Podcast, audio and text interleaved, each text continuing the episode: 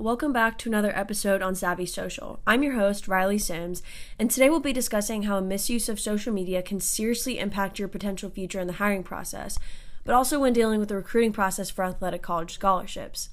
I think this topic is very overlooked, especially considering how prevalent social media is today. To help me out, I have two guests here to talk about their experiences with this topic and tips on how to avoid getting yourself into a situation where social media becomes detrimental to your future.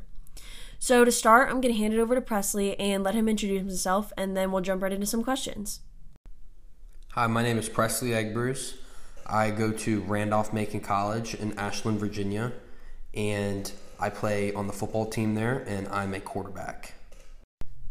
So, I first want to ask you how social media has played a role in your recruiting process.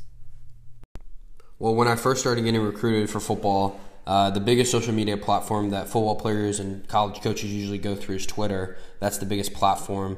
Um, and a big thing that coaches look for is what we post on, on these social media platforms and what we like, and for Twitter, what we retweet. Um, and when I was getting recruited, my high school coaches told me to always make sure, even before I was getting recruited, to make sure that you double check what you're posting and what you're liking, retweeting, because that could ultimately uh, tell a college coach that to, to not be interested in you because of your character.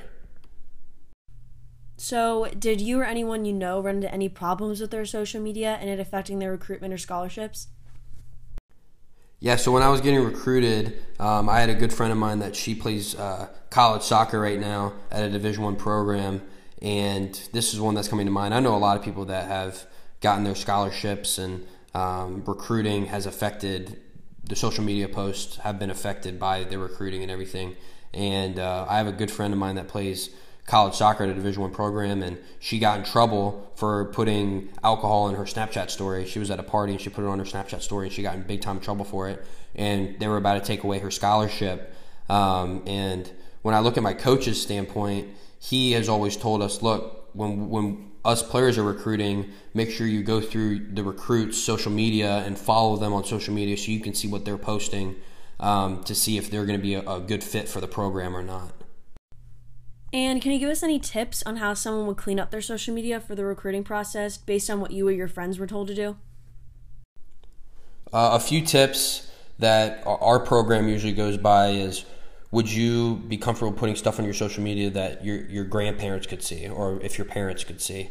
Um, and another rule of thumb that we usually use is could you be able to back it up uh, to a coach in person and tell be able to tell them a full story on how it happened, what happened, and just in general. A lot of people go to parties, I know that, but just make sure you're not being stupid, taking any pictures that I mean, stuff that you don't know about could end up getting out to the wrong hands and could ultimately affect your your own recruiting process and where you actually end up in your recruiting process. Great, thank you. Moving on. Um, I'm going to turn the mic over to Dan and let him introduce himself.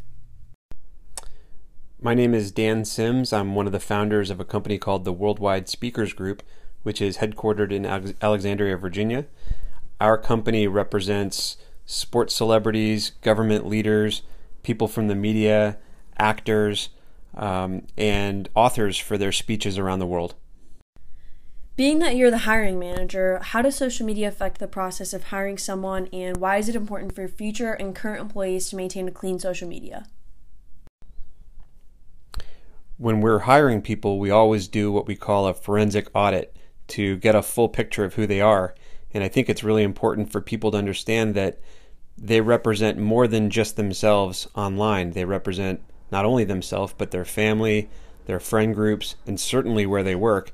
In our case, that's especially important because we represent very high profile people. And when we speak, we speak on behalf of them as well. So it's critically important that this person understands that. Has there been a time where you rejected someone into the company based on their social media? Absolutely. And I think it's important for people to understand that they can have strong opinions, and we certainly have the right to free speech in this country.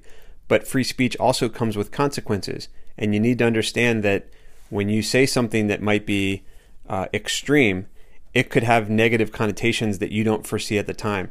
So, definitely, we've not hired people based on political posts or vulgar language or photos that they wouldn't want to be public very common that we've done that.